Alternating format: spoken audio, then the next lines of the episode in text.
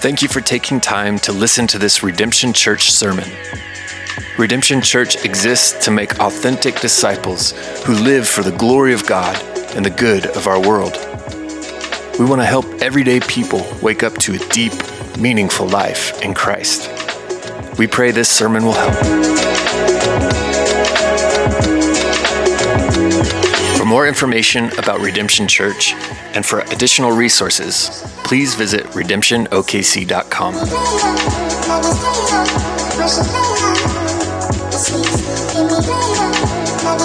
What's going on, party people? Y'all doing? Oh, come, hold on. I know it's cloudy outside.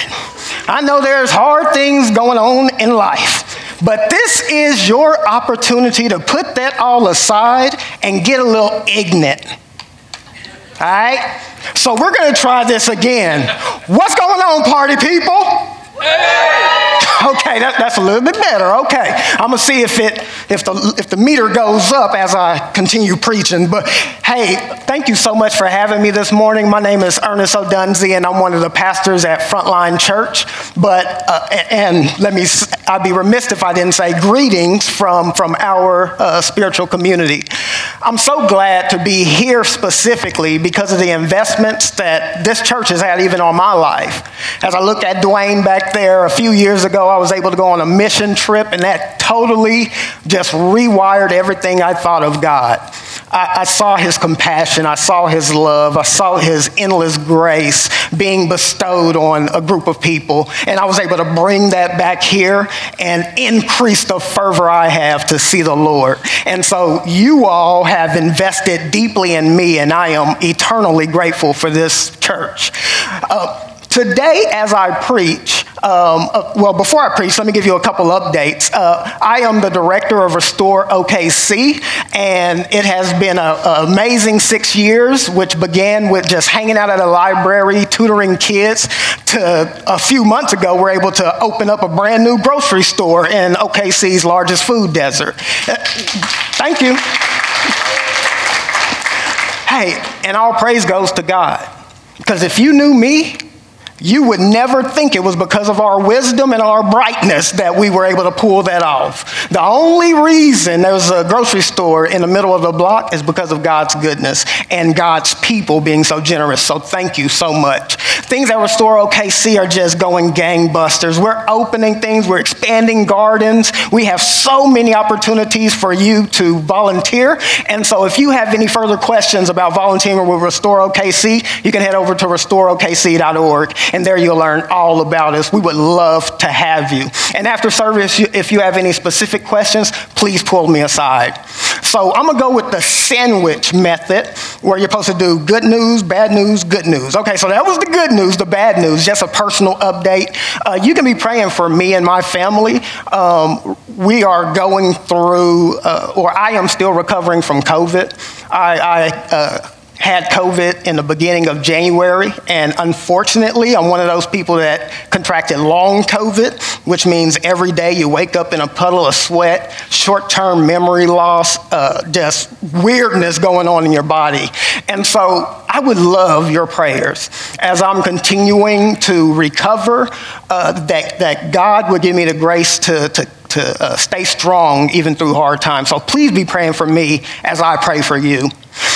Another good thing, though, in a personal life is the O'Dunsey family had a baby. Come on, can you put that chunky baby up there real quick? Okay, where's my chunky delight? Where's she? Where's she? No, oh! Look at that. Who can say no to that face? me. Uh, she, she's one years old and already is running the house. And so that's my chunky joy. We had her uh, April 28th of this of last year, and uh, she's keeping us on our toes. so um, thank you for your prayers for our family, but then also prayers for uh, continued perseverance as we try to raise that chunky terrorist. Okay. I want to begin with a activity. By raise of hand, how many people remember their first car? Raise of hands. How many people remember their first car? Okay, okay. Now I want you to do something. I want you to turn to someone near you, and I'm going to give you a couple minutes to just do this. I want you to describe your first car to someone. When I say describe, I want you to give the make, model, but then also the condition of your first vehicle. All right? So I'm going to give you one minute to turn someone, preferably who you don't know, and talk about your first vehicle. Ready, set, go.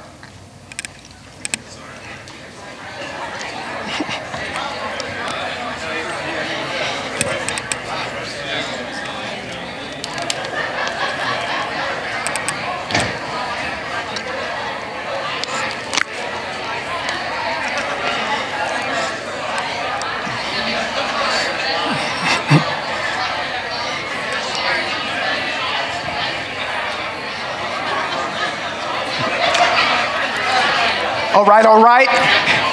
If the person you talk to has not been able to describe their car, make sure that y'all take turns.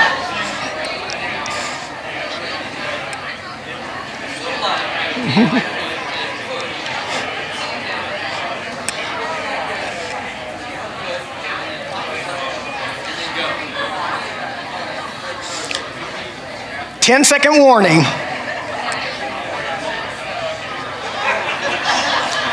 Five, four, three, two, one. All right, let's return, let's return, let's return.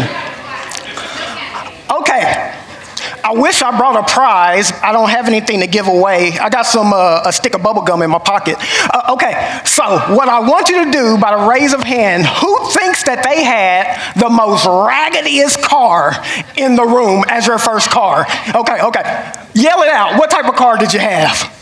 Cortina. I don't even know what that is. Okay, go ahead. Sixty dollars is what it costs. Uh, si- mm-hmm. My dad helped me fix it. Mm-hmm. I have to occasionally Fred Flintstone it. I'm sitting in the car seat. I would push with one foot. Uh-huh. Get in and pump the clutch. All right, all right. Who can beat that? okay, okay. You can have a stick of gum. Okay, so I remember my first car vividly. My first vehicle was a 1985 Oldsmobile Cutlass Ciera. Get, woo! Look at them wheels. Now, that isn't my car, but my car probably looked worse than that. So, my very first vehicle was a 1985 Oldsmobile Cutlass Ciera. She had 113 miles on the odometer and not a care in the world.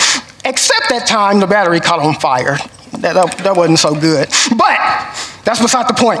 Old Cece, me and my car, we had nicknames for each other. So, old Cece was, was my girl. Uh, we had pet names for one another. We were so close.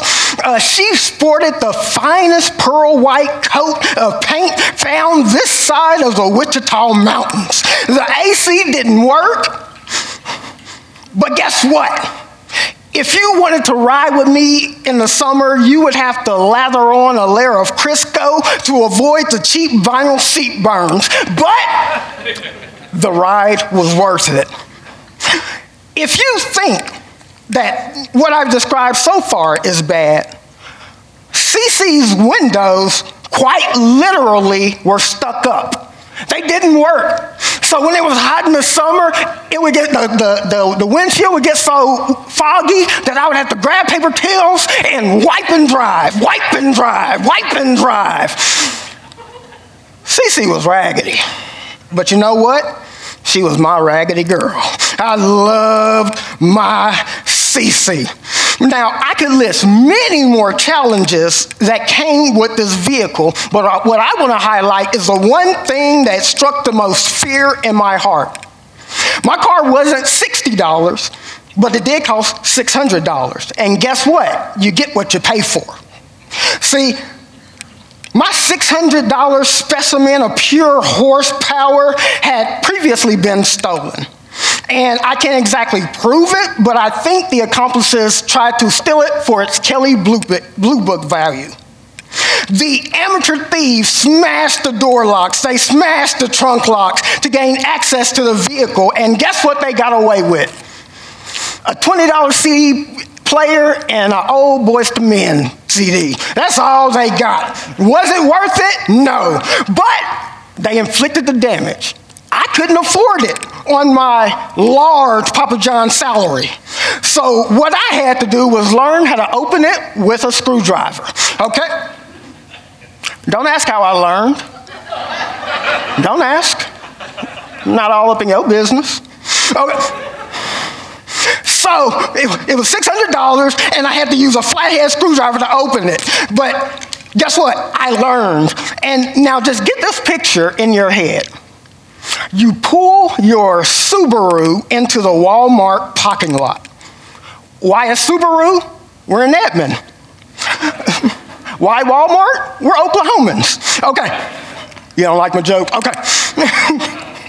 As you exit your Hunter Green Outback, you notice a ruggedly handsome man sweating profusely as he plunges a screwdriver into the steering wheel column, causing you, causing the vehicle to sputter to life. Now you're left with a dilemma. Do you call the popo on this possible bandit with exceedingly poor taste in vehicle quality? Or do you do number two? Do you set up a GoFundMe page out of sympathy? well, luckily for me, I never had the cops called on me, at least for this, uh, but I'm still waiting for someone to fund me. i will receive applications. Cece was my hoopty, but I treated her like a queen. I was so excited the first day I got to ride CC. I was so excited, but I was nervous at the same time. I remember placing my sweaty palms on that steering wheel at 10 and 2. Yes, I learned that from the movie Hitch. Okay. So I put my palms, my sweaty palms on the 10 and 2, and I was hyper focused and cautious for the first hour. My father's voice was warning me, but it got drowned out as I decided to crank past anything that resembled uh, pers- uh, responsibility and go straight up to unprocessed frontal cortex mode the wealth of experience gathered surely qualified me to, dis- to demonstrate a proper donut procedure in the middle of a crowded neighborhood. I was well trained. And I mean, what's the worst that could happen? All I can say is that day I learned three glorious initials A, A, A. My dad was not very happy when he pulled up as my vehicle was getting towed from our neighbor's driveway. But you know what he said? He didn't say it verbally, but I knew what he was thinking. He was looking at me with these eyes saying, You got what you deserve. You got what you deserve. Or maybe you're probably more familiar with the rated R version. Ain't karma up? Just stop. Sinners. But isn't karma interacting with you. That's how I'm to say it. Okay. So, what is karma? I was curious. What is karma? Because we used to say that so often. The word karma is derived from the Sanskrit word karman, which means to act. Originally, the term karma carried no ethical significance. In ancient texts dating all the way back to 1700 to 700 BC, karma referred simply to a ritual and a sacrificial action. But in the middle of the first millennium BC, the Diki theologians began expressing a belief that later became commonplace, but was considered new and very strange at the time. And this was the belief a man turns into something good by good actions, and into something bad by bad actions. If you do good, you will become good. If you do bad, you will become bad. That was the belief. And later, Buddhist and Hindu religions would cultivate this belief into a full on spiritual principle of cause and effect. Often descriptively, this is also called the principle of karma, wherein inherent actions of an individual cause or influence the future of the individual, the effect. For my math nerds, that probably did nothing for you. So I came up with an equation for us, okay? So this is exactly what it means. You ready? This is the equation A plus B equals C. Oh, I thought that would get some applause. That's pretty good for a public, for a public school kid. No, okay. A is your subject. B is your cause, and C is your effect. This makes sense. Whatever you do, us being the subject, the action causes an effect. It makes perfect sense. I bet it makes so much sense that you can finish my sentence. Check this out. Finish it if you can. If you don't work, you don't eat. Exactly. Some of you knew it. You didn't grow up in my house. I heard that every day. So, how about this one? The early bird gets the worm. Okay. Um, and then this, final, this final one is a little bit more uncommon. Those who work hard get to play hard. Exactly. These are common things. We get this principle of karma. And action is always going to have a reaction. We know this. It is common sense. Why am I even talking about this if it is such common sense? For one reason. But here, before we get there, one more example. See if you can finish it. We started from the bottom. okay, that one was a little harder because that was a Drake lyric. Um, and Drake is a rapper, uh, and that had nothing to do with my sermon. I just always wanted to quote Drake. Okay. Okay, get to the point. Get to the point, skinny preacher guy. What does karma have to do with anything? Sir, you're beginning to sound like one of them liberals. What, what are you talking about right now? This is the point. My fear in being a pastor my fear for our state is I believe that way too many of us, especially us Bible Belt Christians, I believe that so many of us have replaced what God would have with us, for us, with Christian karma. We have a theology of Christian karma. Yeah, I know it sounds like a bad dating app sponsored by Mardel, but Christian karma occurs when blood bought believers mistakenly pursue the gifts of God over the giver. That's Christian karma. Said another way, you will miss God and the purpose He has for your life entirely with the wrong spiritual equation. You plus more money doesn't address the deepest urges of your heart. You plus a hot spouse or a hotter spouse is not going to fulfill the longing of your heart.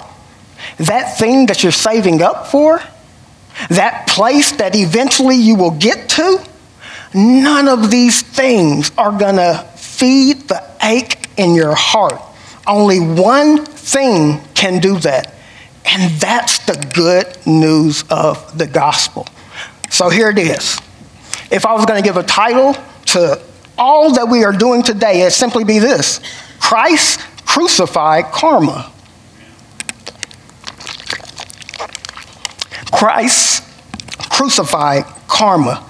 All right, head on over to Matthew chapter 7, verse 12 while you're flipping or clicking over there, I'm sure your heading is probably going to say the golden rule. And at the risk of insulting your intelligence, I feel led to remind us all that Jesus did not inspire the chapter headings. Okay? He did not inspire the chapter headings. See, this idea of the golden rule dates all the way back to early Confucius times, around 500 BC. The idea of the golden rule dates back to, uh, as a matter of fact, the tenets of, of the golden rule can be found in nearly every ancient religion and text. The rule may also be referred to as the ethic of reciprocity. The ethic of reciprocity. And it is made manifest in three ways. These are the three ways that the ethic of reciprocity can be worded. Number one is treat others as you would like others to treat you. This is the positive and directive form of the phrase. And here's an example If I were hungry, I would want you to give me food. If I were hungry, I would want you to give me food. And in return, if you needed food, I would give it to you. Reciprocity. The second example is do not treat others in ways that you would not like to be treated. So, this is the negative or prohibitive form of the statement. The example would be I don't like starving, even though this physique may beg to differ, but I don't like starving. Therefore, I will not starve my children. Since I don't like it, I'm not going to inflict it on someone else. And then the final third version third version of this statement could be what you wish upon others, you wish upon yourself. What you wish upon others, you will wish upon yourself. And this is the empathic, empathetic, empathetic or responsive form of this text. And the example would be if I wish a drought upon my enemies, I am actually wishing a drought upon myself. These are three ways that the golden rule has been fleshed out over eons. And so, what I hope to get out of our time together, especially in verse 12, is how the power and the beauty of God's invitation far surpasses anything your hoopty of karma Christianity can offer. God has something so much better than the hoopty of a life that you've built for yourself.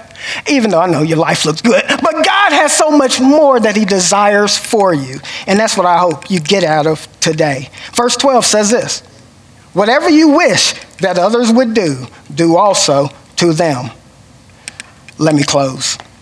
Okay, can't do that. Okay, but the text preaches itself. There's not much to add to that. Whatever you wish that others would do, do also to them. But did you catch what just happened? Don't worry, I knew you wouldn't, so here. I got more equations, baby. Okay, so here Jesus is talking to us. So that would mean that A equals me plus X equals the intent plus Y, which is the others, divided by B, which is the cause, equals A, which is me and you, and C, which is the effect, squared. I didn't know how to put a square symbol. Uh, but you got it right. It makes perfect sense, right? Not at all. That makes no sense. Public school. So, it makes no sense. And this is exactly how thousands of Jews would have felt as Jesus began to teach and especially here proclaim that, that the Messiah was purchased on the side of a mountain. So Jesus is on the side of a mountain. He's teaching throngs of people, and you know what they look like? Us trying to figure that out. They're like, Jesus, what are you talking about? Because he's doing a new thing. Now, they had an added advantage, that you and I don't have. Many of these who are listening memorized entire chapters of Scripture. And I'm not talking about the good stuff, Old Testament. That was a joke. Okay, don't stone me, don't stone me. Okay. Uh, they had memorized entire books of their text. But guess what? They still didn't recognize Jesus. Memorized entire chapters, recited them daily, and they still did not understand. Me, neither. But guess what? Jesus walked on water. And you know what they said? Nice trick. Still, they didn't understand.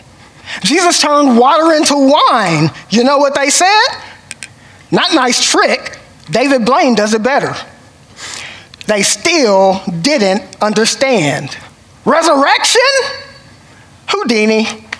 Okay, uh, if I were Jesus, I'd be like, okay, I'm about to prove that I'm the Messiah. Okay, give me a little dirt, check. A little spit, check. Apply on blinded eyes, check. And guess what? Allow 10 seconds for the application. Mm-hmm. Ding! He can see! And you would think that would be met with applause. But you know what they said? Sir, can you wear a mask? It, no matter what he did, no one understood who they were standing in front of. Although many in the crowd knew that their sacred text pointed to a coming Messiah, a complete defeat of evil, and the renewal of God's heavenly kingdom on earth, they understood intellectually, but as the prophet Isaiah recorded, the Lord has said, These people praise me with their words, but they never really think about me. They worship me by repeating rules made up by humans. We still don't understand.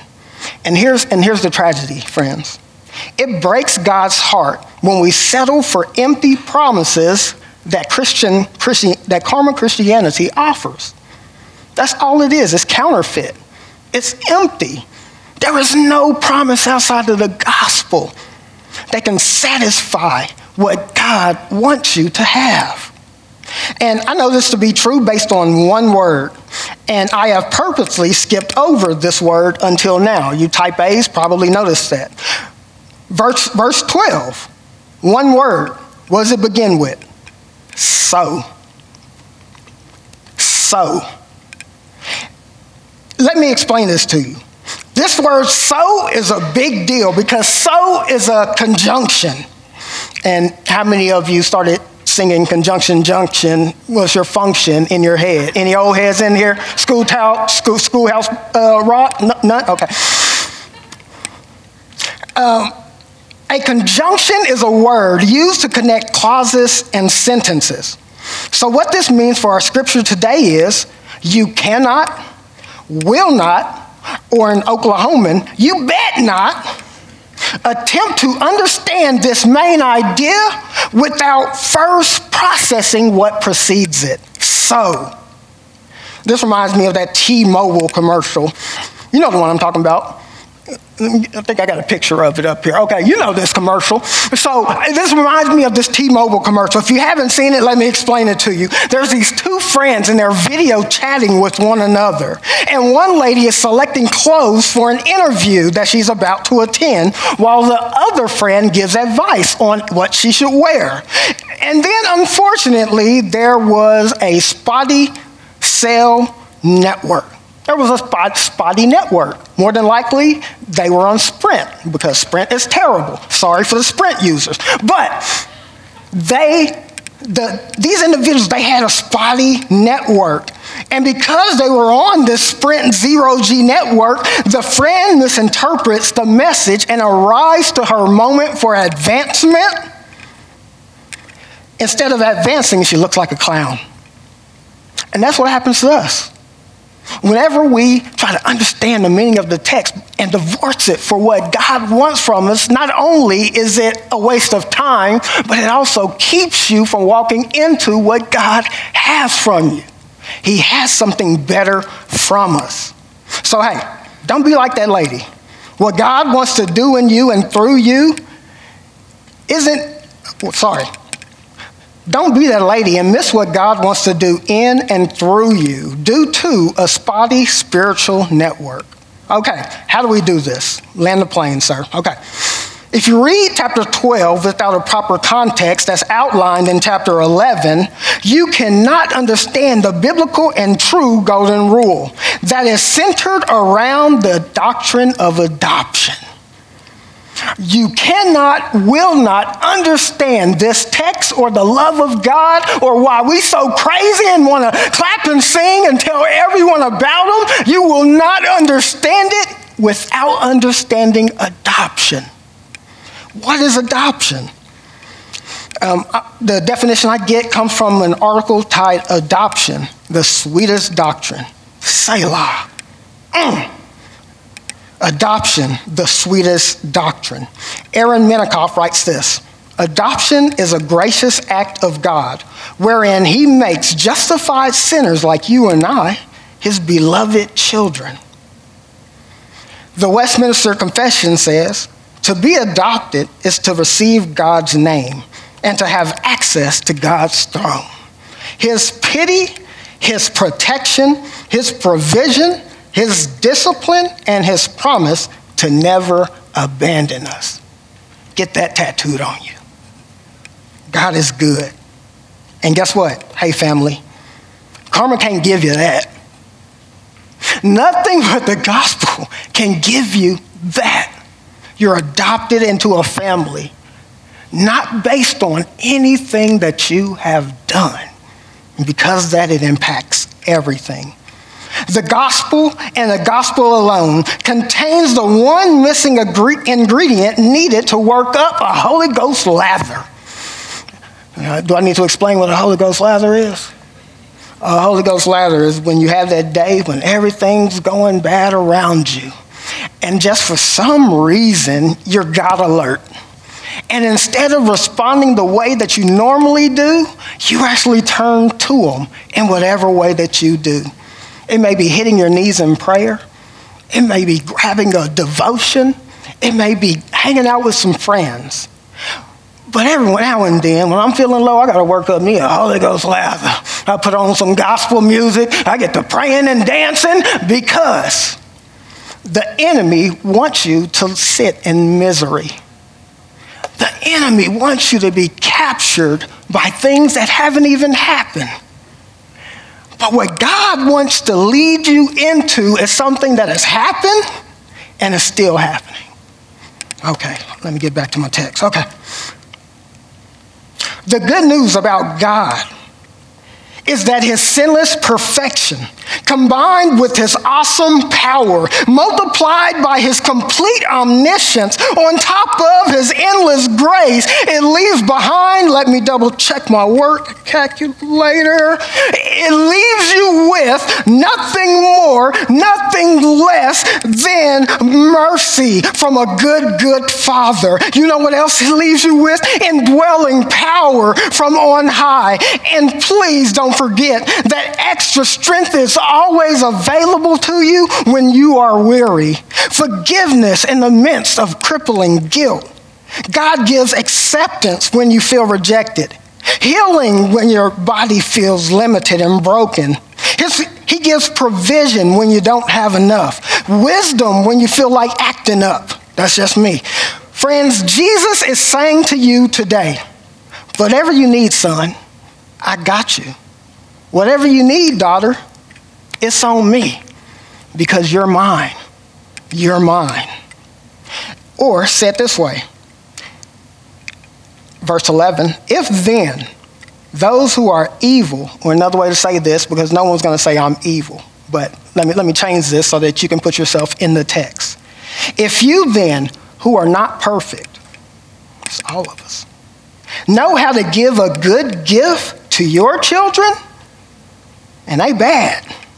How much more will your Father who is in heaven give good things to those who ask him? You know who says something like that? A good, good Father. Not an empty, fake, powerless karma Christianity. Here, I want to leave us with this if I could just remix this entire verse, if I could just remix the entire verse so that I could emphasize God's invitation, it simply be this Do for them what I have done for you.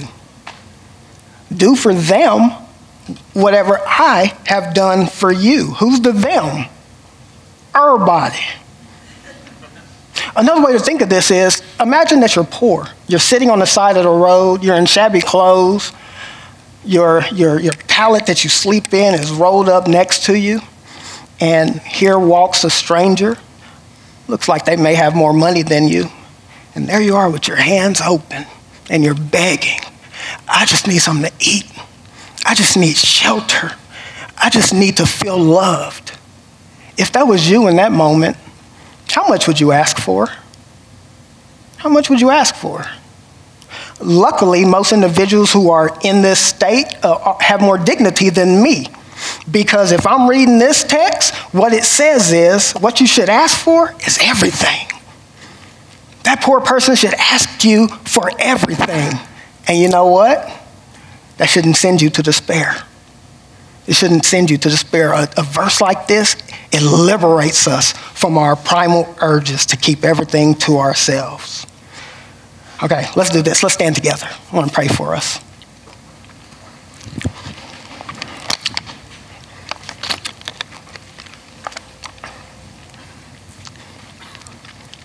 Do for them what I have done for you. Imagine for a moment what would our what would our state look like if that was our motto? Do for others what I, being the Lord, have done for you. How would that change our state? Imagine if you taught if you took that one simple question to your family. What impact would that have on your family? How you treat one another, how you celebrate one another. It changes everything. It changes everything. You know why? Because he changed us. He loves us. He loves you. He cares for you. Hey, if you're here today and, and, and you would say, you know what, that sounds real good, but you don't know what I did. You know, you hitting donuts in the middle of that, of that uh, neighborhood, popping over the curb, landing in your neighbor's lawn. That's like my life. For some people, that's how you feel. That's my life. My life is a wreck. This is the invitation for you today. Trust your Father. He cares for you. Whatever He brings to you, He's not going to chastise you, He's going to meet you with grace. And ultimately, you need Him. If you don't know Him today, you need Him. We would love to talk to you. Let me pray for us. Lord, thank you so much for all you have done to us and through us. Thank you so much, God, that you love us and you care for us. And we know it's true because it's in your word. And as you end the chapter, from the law of Moses to the complete fulfillment in God's preeminent prophet, Lord, we ask that your grace and mercy be with us as you lead us and you guide us and you allow us to do for them what Jesus has done for us. Amen.